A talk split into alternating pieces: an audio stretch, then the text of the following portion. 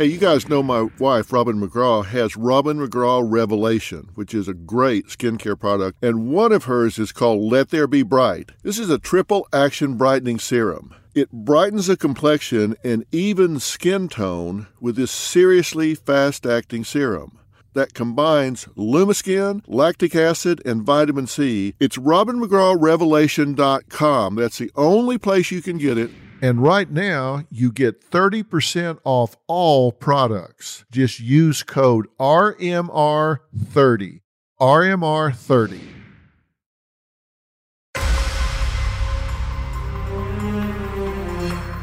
In 2011, the death of 32 year old Rebecca Zahau rocked the beautiful beachside community of Coronado, California. Now, Coronado was best known for its legendary hotel, its extreme wealth, and its palatial mansions.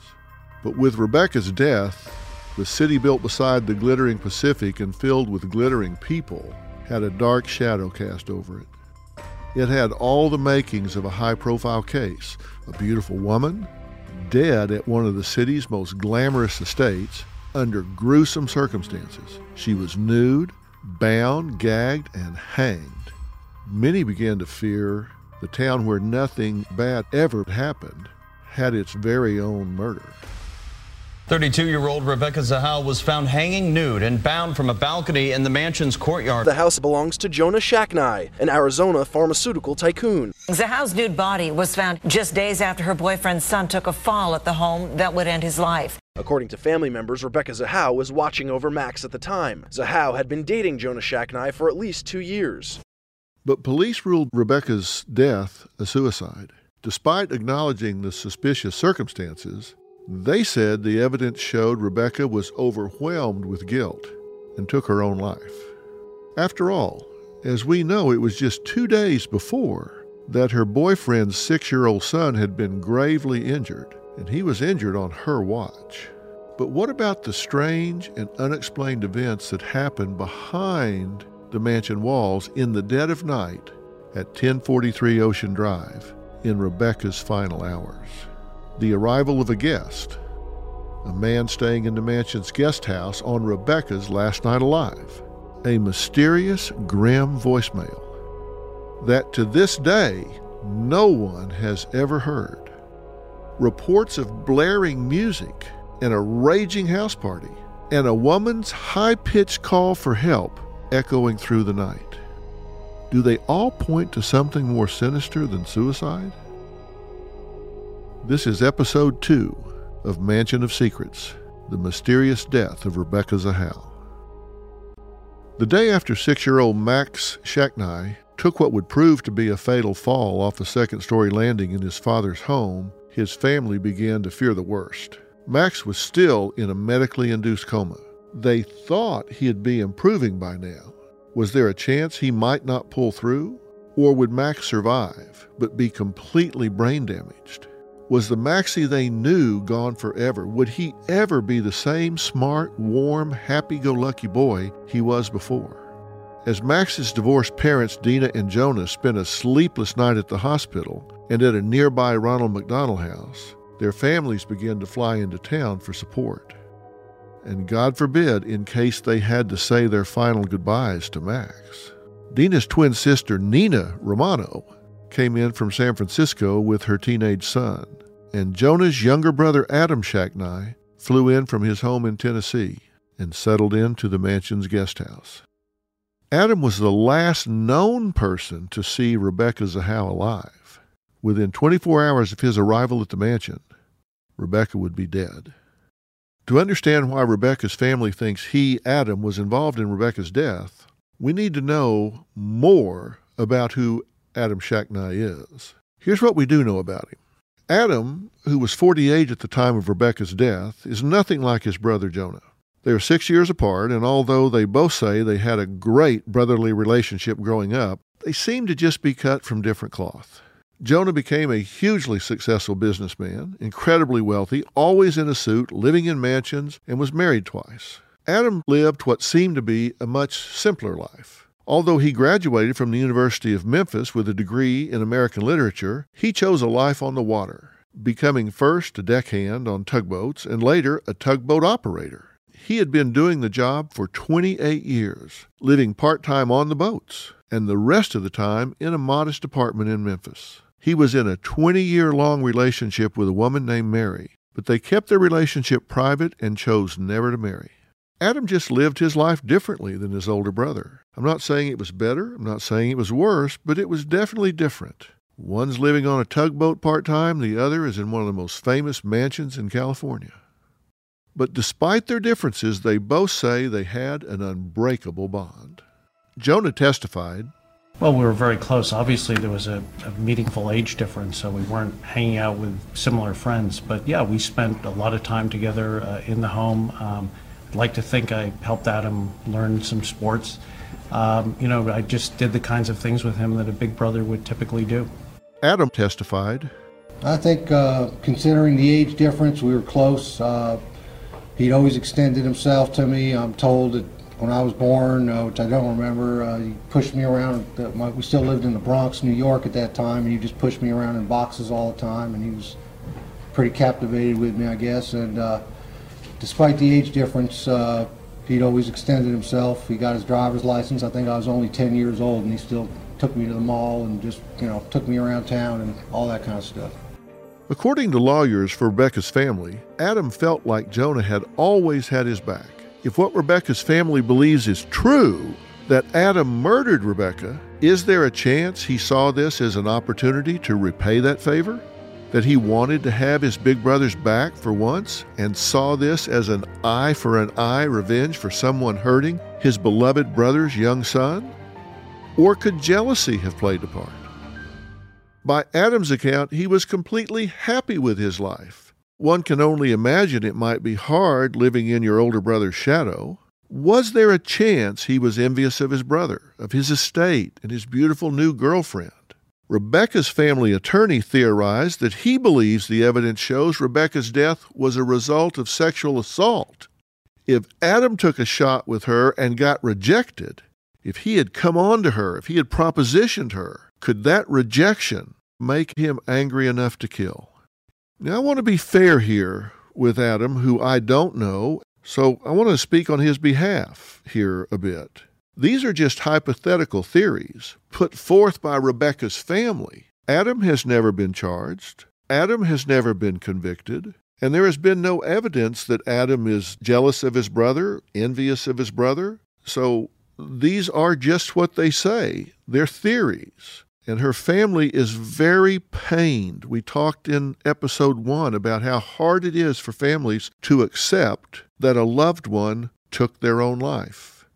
But I have talked to the family, and I can assure you they feel very passionately about these theories.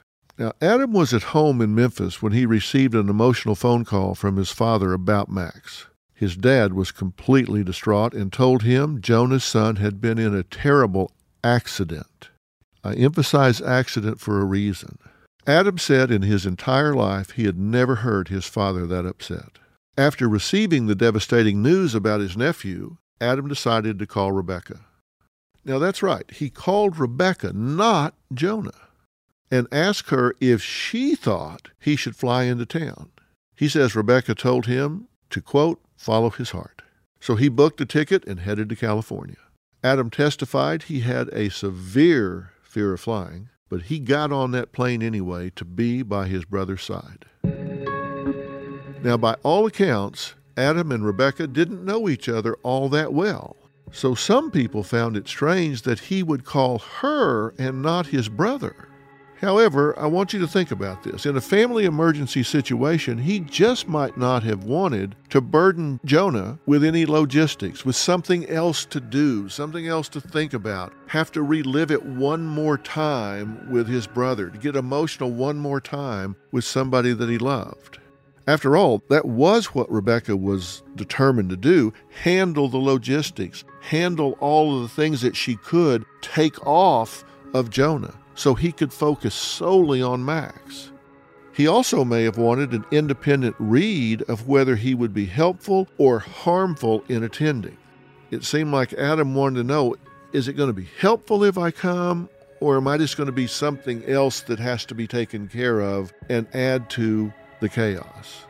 Jonah or a family member might not have been the best people to ask, but Rebecca, who was close to the situation but not family, might have had the objectivity, might have been able to give Adam a good read on the situation. So he thought, well, I'll call her. Rebecca had been giving the family updates, and uh, I touched base with Rebecca about coming out there. Okay, just to summarize the conversation, best you can. Uh, I just wanted to sort of tiptoe around the idea of me coming out there, make sure I wasn't going to, you know, I'd be welcome. Uh, like I said, I'd had a very cordial relationship with Rebecca. I was not at all surprised that she, to me, you know, when she said follow my heart, that kind of meant to come on with it. Uh, it would have been, I don't mean to sound crass, but like I said, I travel a lot with my job. I enjoy being home and I didn't want to get in the way. And if she had said, don't come, uh, uh, at least for the time, you know, until I sat and thought about it, if I really had to see Max or something, I would have been perfectly okay with it. So while Jonah stayed by Max's side, Rebecca, doing her supportive girlfriend duties, picked Adam up from the airport. Now, Rebecca's family believes as she headed to the airport, she very well may have been picking up her killer. And again, this is her family's belief. Their first stop was the hospital. Then Jonah left the hospital briefly, and the three of them, Jonah, Rebecca, and Adam, as well as a friend, had dinner together at a local restaurant called the Fish Market. It was an intense and awkward meal. Adam later testified that during dinner he couldn't help feeling sorry for Rebecca. He says she was quiet for most of the meal, barely touched her food. After eating, they went their separate ways.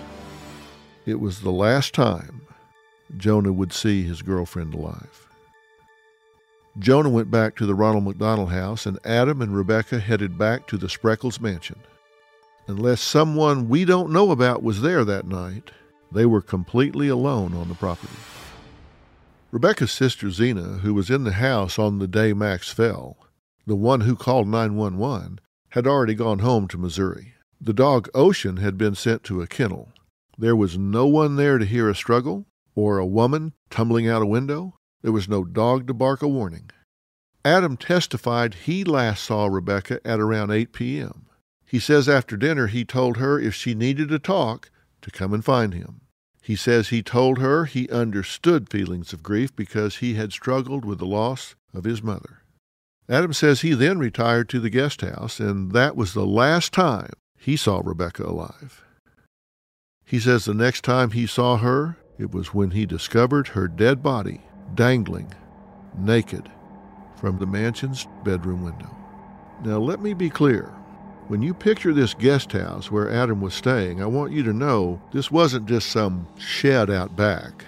This guest house was on the other side of a grand swimming pool, and it even had its own address separate from the mansion.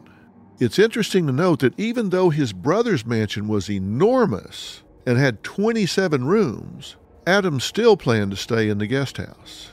Was he just being respectful? The mansion obviously had plenty of bedrooms. He could have stayed in one so far from Rebecca she wouldn't have even noticed he was there. Maybe he just wanted privacy. Maybe he thought, I'm a guest. This is a guest house. This is where guests stay. The media also went a little wild with this detail. You remember in the O.J. Simpson case, the star witness was Kato Kaelin, the guy in the guest house who heard a thump after that, people seem to automatically assume if you're in the guest house when someone dies, you must know something. But police say Adam is innocent. And if his story is true, he wasn't in the house the night she died. Staying in the guest house means he was basically staying in a separate house next door. It wasn't so close to the house that you could hear someone's movements inside. If Rebecca harmed herself, or even if someone else harmed her, it's normal that Adam would know no more than any other neighbor. Now, once he settled in, Adam says he called his girlfriend. Then he says he took the sleeping pill Ambien and went to sleep around 8 p.m. Now, that may seem early, but remember, he was coming from Eastern time zones, probably jet lagged, and we can only imagine that it had been a stressful day for everyone. Taking an Ambien would also certainly knock him out, so he might not hear any suspicious sounds from the mansion. Everybody reacts to these drugs differently, but they certainly don't make anyone more alert. Now we come to the unexplained hours. These next few hours, Rebecca's final hours alive, remain a complete mystery in the eyes of the family, and they are crucial. The police think they know what happened. The family thinks they do not know what happened in what order or the details. Everybody agrees on the outcome because they know she wound up dead. But how things got from A to Z is where all of the disagreement comes in this story. In the middle of the night, Rebecca, described by Adam as quiet and seemingly melancholy at dinner, and calm and strong on the phone with her sister, either launched an elaborate and bizarre suicide plot while Adam dozed in the guest house, or someone attacked her. Despite police saying Rebecca killed herself that night, Rebecca's family believes that something horrifying happened to her in the chunk of time between when she said goodbye to her boyfriend Jonah after dinner to when her body was discovered. I truly believe that my sister died because Max got injured, and somebody held her responsible for Max's injury and decided to execute her. As soon as I found out that she was naked and she was bound, it confirmed my fear that she did not commit suicide. She was murdered. It was 6:48 a.m. when Adam Shacknai called 911. On that call, he tells them he has discovered Rebecca's body. Maryland Emergency, what are you reporting? Yeah, uh, I, I got a girl hung herself. Adam claims he woke up, took a shower, and decided to walk over to a coffee shop. As he approached the mansion, he testified that out of the corner of his eye, he saw something. Something unspeakable and crazy. Rebecca's naked body hanging by a red water skiing tow rope from the balcony. Adam testified he had a strong feeling when he saw that, it was too late. He had the feeling she was dead already. You said, I, I got a girl, she hanged herself, right? Yes, sir. And what do you mean by I got a girl? Um, that was what I said to a 911 operator when I was looking up at a girl hanging. At that point in time, when her hands are tied behind her back, her legs are tied together, the gags in her mouth, was it your opinion that this was a suicide? Um, I didn't have um, an opinion. I wasn't considering myself an analyst of any kind. My feeling was that Rebecca had hanged herself. In the call, Adam desperately tries to tell the operator where he is, but he doesn't know the mansion's exact address.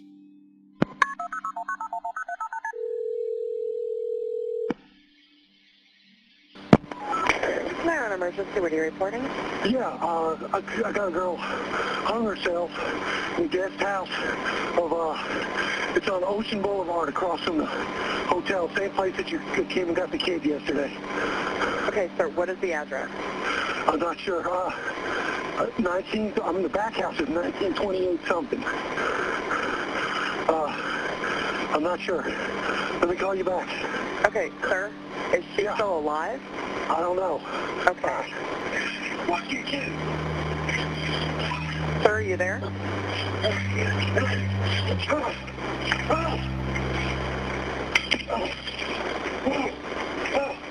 Are you alive? Oh. Oh. Hello?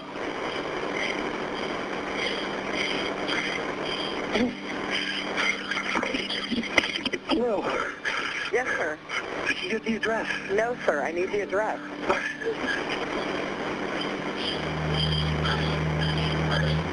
It is CP right. She came here yesterday to pick up a little boy. Okay, sir, I wasn't working yesterday. I don't know what you're talking about. records. Sir, I checked all of the records yesterday. I can't find anything on Ocean Boulevard. Can you tell me what the address is?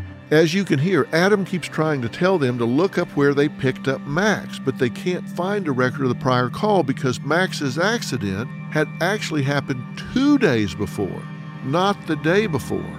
You can hear Adam breathless and running, probably to check the address at the front of the house. You can also hear, in the portions of static and breathlessness, the exact moments when Adam ran into the kitchen looking for a knife, dragged a broken table under the window where Rebecca hung, and stood on top of it, holding her limp body across one arm, using the other to cut her down. He says he then laid her on the grass, removed the blue t shirt that was stuffed in her mouth, and says he tried to administer CPR. You can hear him cussing and yelling on the 911 recording, Are you alive? Police and EMS arrived, and Rebecca was declared dead on the scene. They determined she had died at around 3 a.m. They made that determination based on the condition of the body. And as you know, medical examiners and pathologists look at something called rigor. There are four stages of death, and the third stage is rigor mortis, and this is when muscles and joints contract and stiffen. Even the expressions on the victim's face can freeze. And this sets in within two hours. It usually has spread completely through the body in eight hours. And this stiffened, rigid state can last anywhere from 18 hours to two or three days.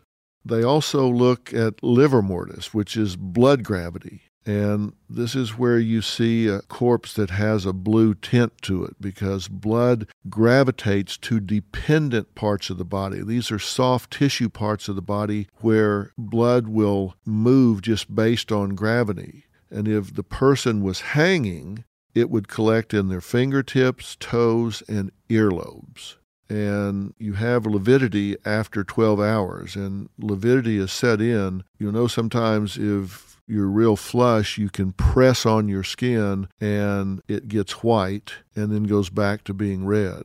Once lividity has set in, you can press on it and it doesn't turn white for a few minutes because there's no circulation whatsoever. And that usually sets in after 12 hours.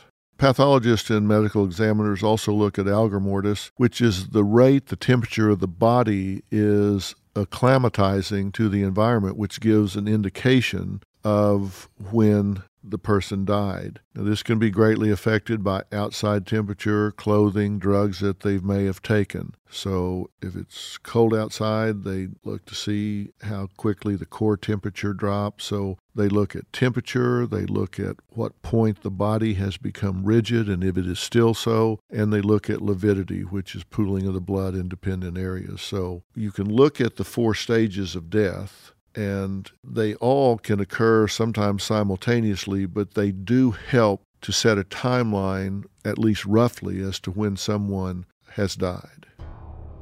Now, Adam was the one who broke the news of Rebecca's death to Jonah. Jonah and Dina were with Max when Adam called. Jonah left his son's side to take the call. Dina says when he came back, he told her Rebecca had killed herself. When Dina asked why, she says Jonah kind of mimed stabbing himself in the gut and said, Asian honor. Only Jonah knows what he's talking about there, but I think there are some stereotypic views of that culture that if you failed in some way that you hold yourself accountable. This seemed to me to be a really strange reaction when your girlfriend has just killed herself, your son is in a coma, but those same factors that make that a strange reaction when you stand to the side and look at it are also the same two conditions that make normal reactions not normal. I mean, you're stretched to the end of your coping abilities. That's when you're going to do something unusual. That's when you're going to do something unpredictable because you've run out of coping energy. You're still in shock. And now someone has just added to this. You're numb sitting there at your son's bedside, and then somebody says, You know what? That's not enough to contend with. Let me now tell you your girlfriend has killed herself. So it's just pain on top of pain. Meanwhile, back at the Spreckels mansion, the Coronado Police and the San Diego County Sheriff's Department had begun processing the scene. At this point, they were still treating Rebecca's death as a possible homicide. They searched the second story guest room where Rebecca's body went over the ledge. They were looking for clues. They found the other end of the noose that was tied around Rebecca's neck fastened to the bed frame.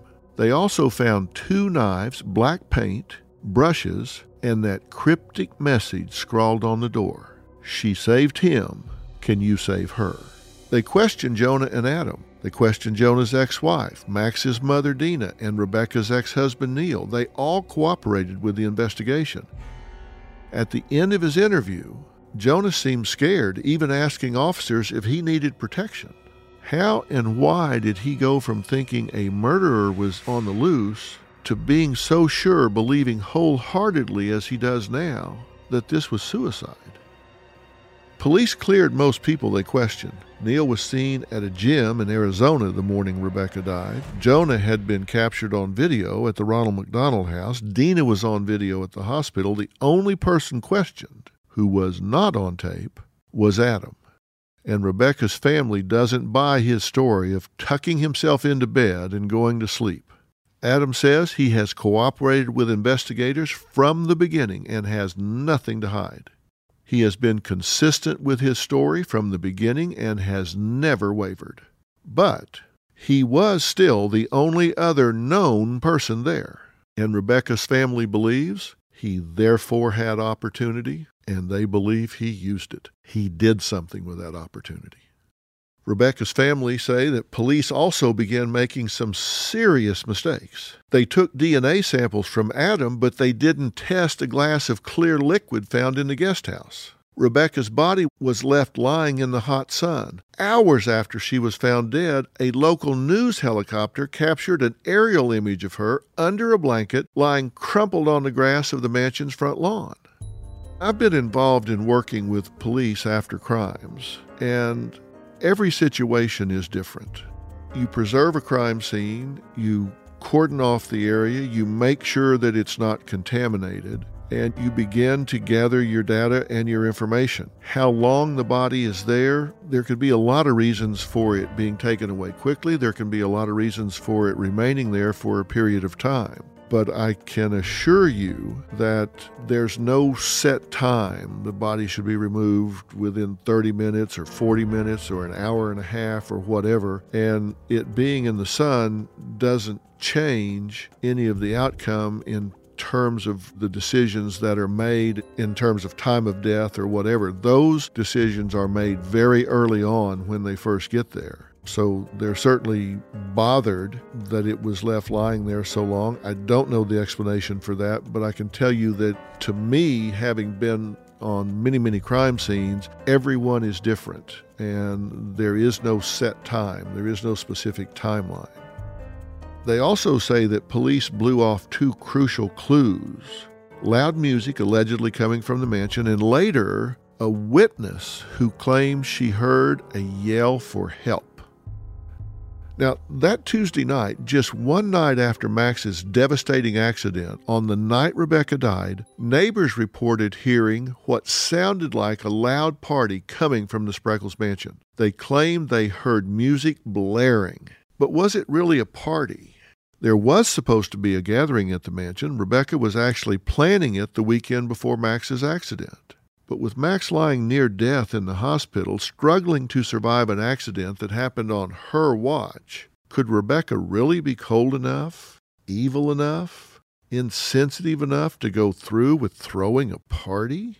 I mean, who would do that? Who would have any kind of celebration when a child is lying hooked up to machines in a hospital? Who would even show up? And would she really risk sending that kind of message? What would Jonah's reaction be? Can you imagine what he would think about it? Her family says that just didn't happen. They don't know what neighbors heard, they don't know where the music was coming from or why it was playing, but they can say there is absolutely no way a party happened. Plus, every inch of this case has been covered in the media. There are thousands of news articles. We have searched them all and could not find one single person who says they were at some party at the mansion that night or even knew anyone who was. Police also never confirmed that this mystery party took place. But if there wasn't a party, what was going on? What was the blaring music a neighbor claimed they heard? If it was just Rebecca in the main house and Adam in the guest house, why would music be blasting? Rebecca's family has wondered could the loud music have been playing to cover up the sounds of a murder, the sounds of an attack? That could certainly make sense, yet police say there were no signs of a struggle. That's the really difficult thing about this case. For everything that pushes you in one direction to think, well, yes, that just might be what happened, there's something else that explains it away. But Rebecca's family isn't letting anything explain away what one neighbor says she heard. At 11 p.m., just four hours before police believe Rebecca Zahau took her final breath, a woman who lived two doors down says she heard a scream for help floating through the night. She testifies she believed it was coming from the front of the Spreckels mansion. There was a lot of challenge to whether it was even possible to hear what this neighbor says she heard, and also about the sound. Sound travels in funny ways the wind's blowing a certain way, it carries sound waves further than if it's blowing another way. Sometimes we can think that sound is coming from one house when really it's two houses further up or it's from something behind it. We just don't know. That can certainly be misunderstood and misattributed. But a scream for help, I'm not much for coincidences. And it just comes down to whether you believe this lady heard what she says she heard. But wouldn't it seem to be a really odd coincidence that on the night a woman loses her life a few doors up, that a neighbor hears a cry for help? But if she did hear it, why didn't she do something about it? Mystery and Murder Analysis by Dr. Phil. Before we get back to the story we're talking about today, I want to share something with you. You're about to enjoy a trailer of what's coming up on Dr. Phil for the rest of the month of May. I've made a decision that we've all reached saturation levels, what I call category fatigue. We have been looking and listening and thinking about coronavirus and COVID 19 24 7 for about six weeks now. And I am of the strong belief that we need a break. Let's get back to some of the content that we really find interesting, entertaining, educational, relatable, informative, and instructive. And right before we got shut down for the pandemic, we had just taped a series of shows that we had compiled to air in May. That's a time that we save some of our favorite, best shows for because that's an important time for our advertisers. So I've made the decision for the remainder of this month, we're going to do a look back and show all new original shows that were shot before the pandemic. They're back on stage, back in studio, exciting, full of energy, and really, really good shows. Here's a peek at what you're going to see for the rest of the month of May. All this May, Dr. Phil is back with all new shows recorded before the stay at home order. I was an actor, a model, a Hollywood body double. A mysterious illness. If I don't force feed myself, my body will go into an attack. She feels atomic hunger and feels as if she's being electrocuted. All new drama. You've been putting men ahead of her for a long time. You have been doing nothing but criminal activities. Am I going to pack her off somewhere for 90 days so you can take a break? Hell no. All new stories. 74 year old Norma says she's in love with three different men she's never even met in person. She says they are stuck in foreign countries. The grand total that you have sent to Jeff is $223,710.50. I was trying to help him get home. For a quarter million dollars, you could buy an airplane and fly home. Dr. Phil is all new. All this May. Hey, you know, we're coming into springtime and it looks like we're going to have a lot of time sitting around home, so shopping online is the smart play. You can give yourself a springtime spruce up and enjoy brighter, healthier skin thanks to my wife, Robin McGraw's Revelations Brightening Trio. This unique triple action skin brightening kit will help you shine bright all day, every day by eliminating sunspots, rejuvenating dull skin, and restoring your youthful glow. This trio features Let There Be Bright, Starlight Face Bright, and Twinkle Twinkle, You're a Star. And you can only get them at robinmcgrawrevelation.com. And right now, you get 30% off all products. 30% off all products. Just use code RMR30. RMR30. An investigator later testified that it was his job to question all the neighbors. He said one of them told him that she had heard a woman's voice the night Rebecca died, but the investigator said she changed her story, saying the yell could have come from some children playing outside. Rebecca and Adam didn't get home until around 8 p.m., and police said she died hours later. It was summertime, but still, would there really be children playing outside in the yard that late at night? Two days after Rebecca was found dead, Adam Shacknai was given a polygraph test. The test included 10 yes or no questions and was conducted by a reputable polygrapher named Paul Redden. Adam was asked, Did you yourself do anything to Rebecca that resulted in her death? And were you in the guest room that she was found hanging from at any time during the night? Adam replied no to both those questions. Take a listen. Regarding the death of Rebecca, you yourself do anything to her that resulted in her death? No. Do you know for sure if anyone did anything to her that resulted in her death? No. Redden also asked Adam some questions that weren't part of the actual exam. And you can hear that Adam is sometimes giving his opinion, not just answering yes or no. So I went around the back into the house, which the door was open. I got a knife from their butcher block thing, Mm-hmm. came back out, cut her down, and probably called 911 shortly thereafter, if not before.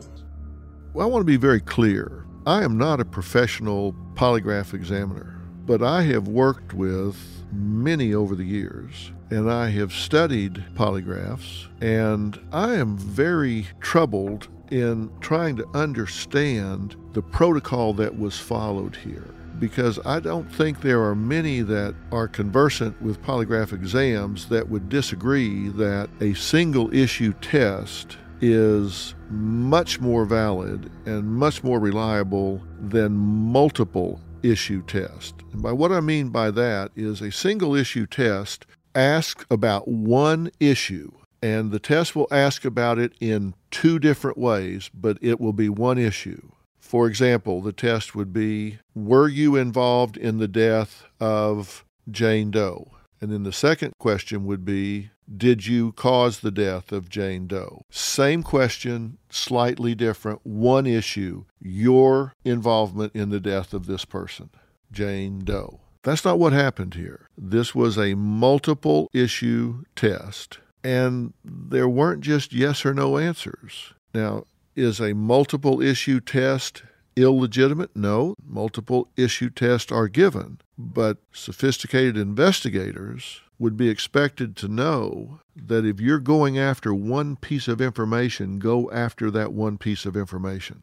Get the most valid result you can get. Now, this polygraph examiner found Adam's test results inconclusive, but he went on the record and said he felt Adam was being truthful during the examination. Now, my very dear late friend Jack Trimarco was a former ex FBI agent, and he was in charge of the entire polygraph division in Los Angeles. I worked with him on countless cases after he retired from the FBI. He was truly, in my opinion, the best of the best nationwide. And when he heard about Adam Shacknai's results, he was very vocal in the media, saying Adam needed to be given another polygraph. Jack said, and I quote, For someone with Redden's credentials and reputation to say that he wasn't able to draw a conclusion, but felt Adam Shacknai was telling the truth, simply isn't acceptable. He went on to say polygraphers don't let emotions or gut feelings or observations to include body language and verbalizations taint the results if the test is inconclusive, as it was in this case. You state that you have no opinion, period. End of discussion. This means you run another test with new questions. Polygraphers aren't trained to judge people's feelings. It's just not something we do or have the capability of doing. Adam Shacknai needs to be given another polygraph test. End of quote. Now, Jack's very humorless about these things. He is very scientific about these things. He teaches polygraph. And oftentimes, what happens is a polygraph is given, the charts that are generated by the computer used in the polygraph are scored numerically, and then they are sent blind to another polygraph examiner who doesn't know the subject, doesn't have any connection to the case whatsoever, and they're asked to score the charts just in the blind as a control. And I don't know where that was done here or not, but the result was inconclusive. And for a polygrapher to say they felt one way or another is just simply getting out of their lane, in my opinion.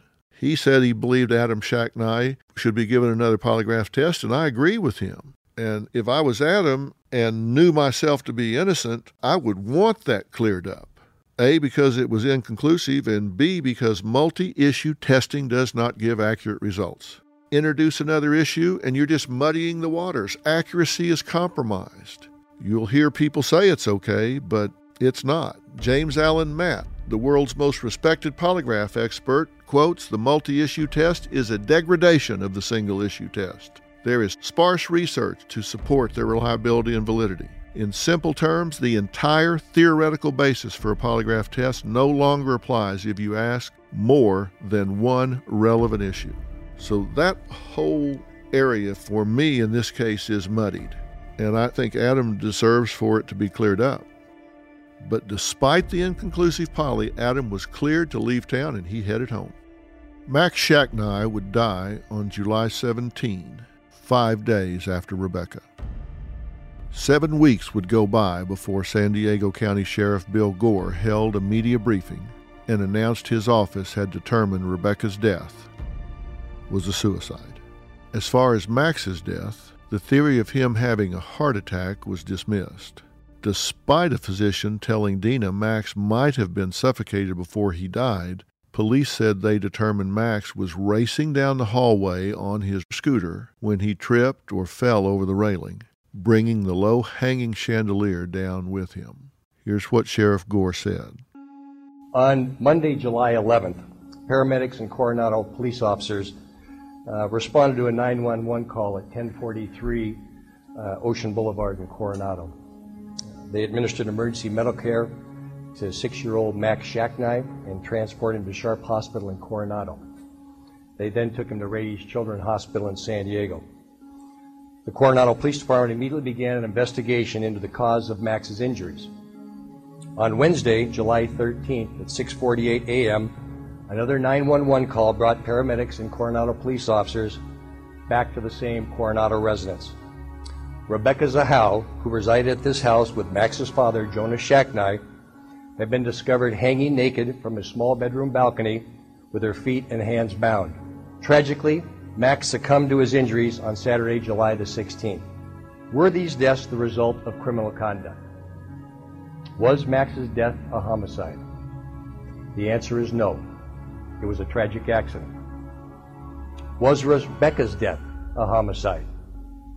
Again, the answer is no, it was a suicide.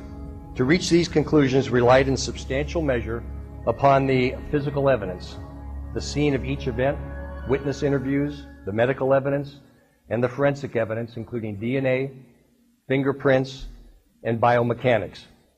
They are all compelling and all point persuasively to a single conclusion. These deaths were not the result of any criminal acts. The conclusions presented today are based on good, methodical, investigative work and science. Science is our best witness in this case. Science is not biased and it does not lie. Investigators explain how Rebecca made a noose, tied one end of it to the footboard of the bed, and then tied her feet together. They said she then slipped the noose around her neck and bound her hands Although unusual, it is not unheard of for people committing suicide to take measures to ensure they can't change their mind. Binding hands prevents that. Oftentimes, people are afraid they will lose their nerve, but are convinced they want to go through with it. The investigators believe she then went outside to the balcony and launched herself over the edge. There were no drugs or alcohol in her system. I know as you're thinking about this, you're thinking this is a very odd suicide. And you are correct, it is statistically odd, and we'll talk about that a bit in a moment.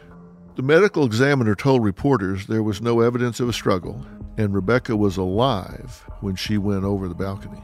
Police reiterated all evidence pointed to Rebecca dying at her own hand. In a press conference, the police stated Outside, we found Rebecca. She was laying on the lawn in the courtyard, roughly where I described previously. Her wrists and ankles were bound with red rope, and her hands were behind her back. The same red rope and a t shirt were around her neck, and the same red rope was hanging over the balcony railing. There was a table below the balcony and a kitchen knife on the ground near Rebecca. The investigation showed the knife and table had been used by the reporting party to cut Rebecca down when she was discovered. Adam Shacknai, the, the homeowner's brother, was the reporting party and had been staying in the guest house at the time. Inside, when we, we approached the door to the guest room to which the balcony was attached, there was a message painted in black paint on the door leading to the room.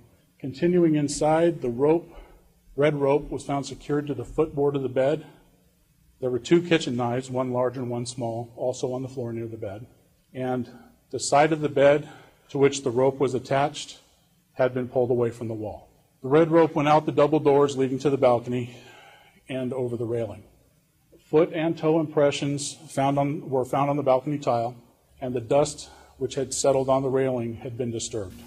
Rebecca's family can't wrap their heads around this conclusion. Her sister Mary talked to Rebecca on the phone that night, and she says she was fine. She says Rebecca even mentioned celebrating their dad's upcoming 80th birthday. I was the last person that Becky talked to before she died. My sister did not indicate that she was depressed, suicidal, or wanted to hurt herself. It was almost like any other conversation except the fact that Max was injured. And after that conversation, she texted me to say good night and I love you, which is pretty much what we do most of the time.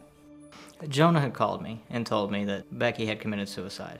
Telling my wife that her sister had died was probably the hardest thing I've had to do. It still feels like a dream or some bad horror movie. He told me, Becky's dead. I looked at him and I said, No, she's not. I said, Is this some kind of joke? And he's like, No. They told me that she committed suicide by hanging. I just lost it. I told him, I need to talk to Jonah right now. And Jonah said, Yes, yeah, she's gone, Mary. It was very shocking. My sister is not the type of person to commit suicide. What troubles her so much is what could have changed in Rebecca's final hours? So much so that she went from forward thinking, planning future events, to ending her life that night. Could she have really remained so calm on the phone, already knowing she was about to strip nude and hang herself in just a few hours? Well, police have an answer. They say the trigger that changed between when she spoke to her sister on the phone and when she took her own life was a voicemail from Jonah. Police checked Rebecca's phone records. After texting with and talking to her family, she checked her voicemail at 12:50 a.m.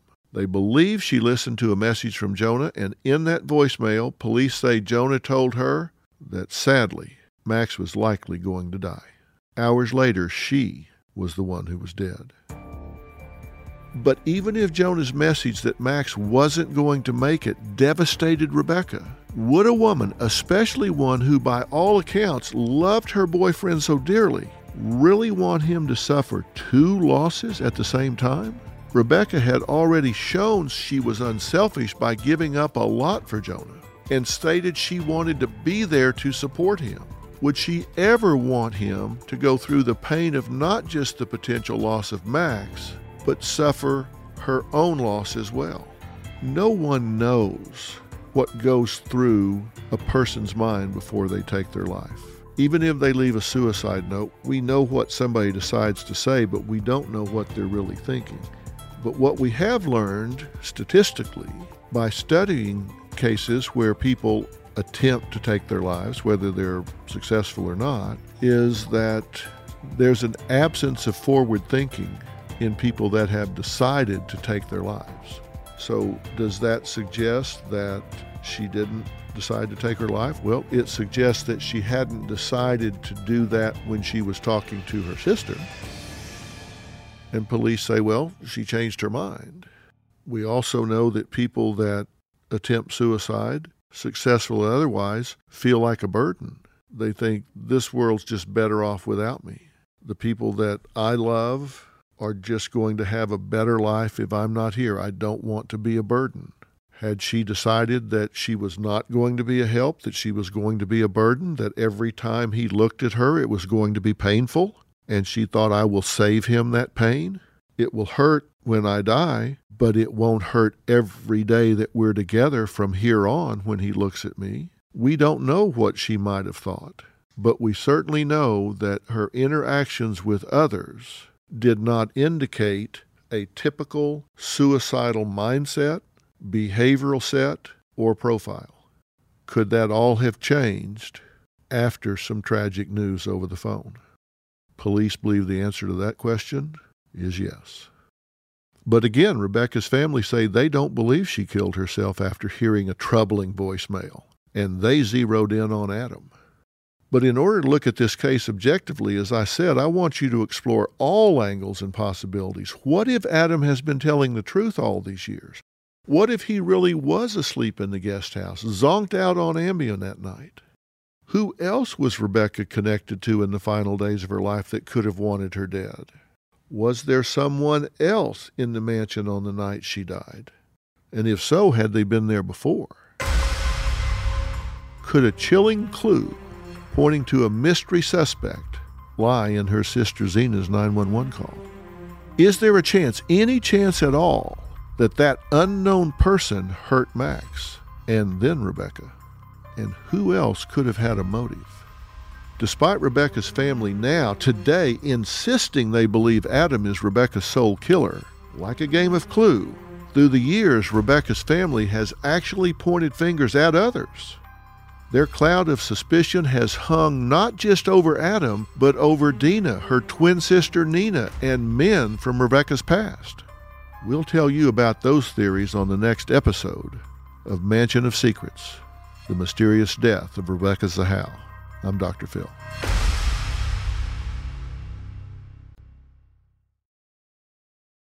All this May, Dr. Phil is back with all new shows recorded before the stay at home order.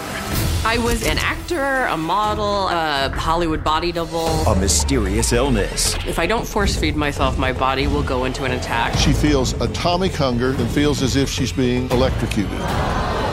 All new drama. You've been putting men ahead of her for a long time. You have been doing nothing but criminal activities. Am I going to pack her off somewhere for 90 days so you can take a break? Hell no. All new stories. 74 year old Norma says she's in love with three different men she's never even met in person. She says they are stuck in foreign countries. The grand total that you have sent to Jeff is $223,710.50. I was trying to help him get home. For a quarter million dollars, you could buy an airplane and fly home. Dr. Phil is all new. All this May.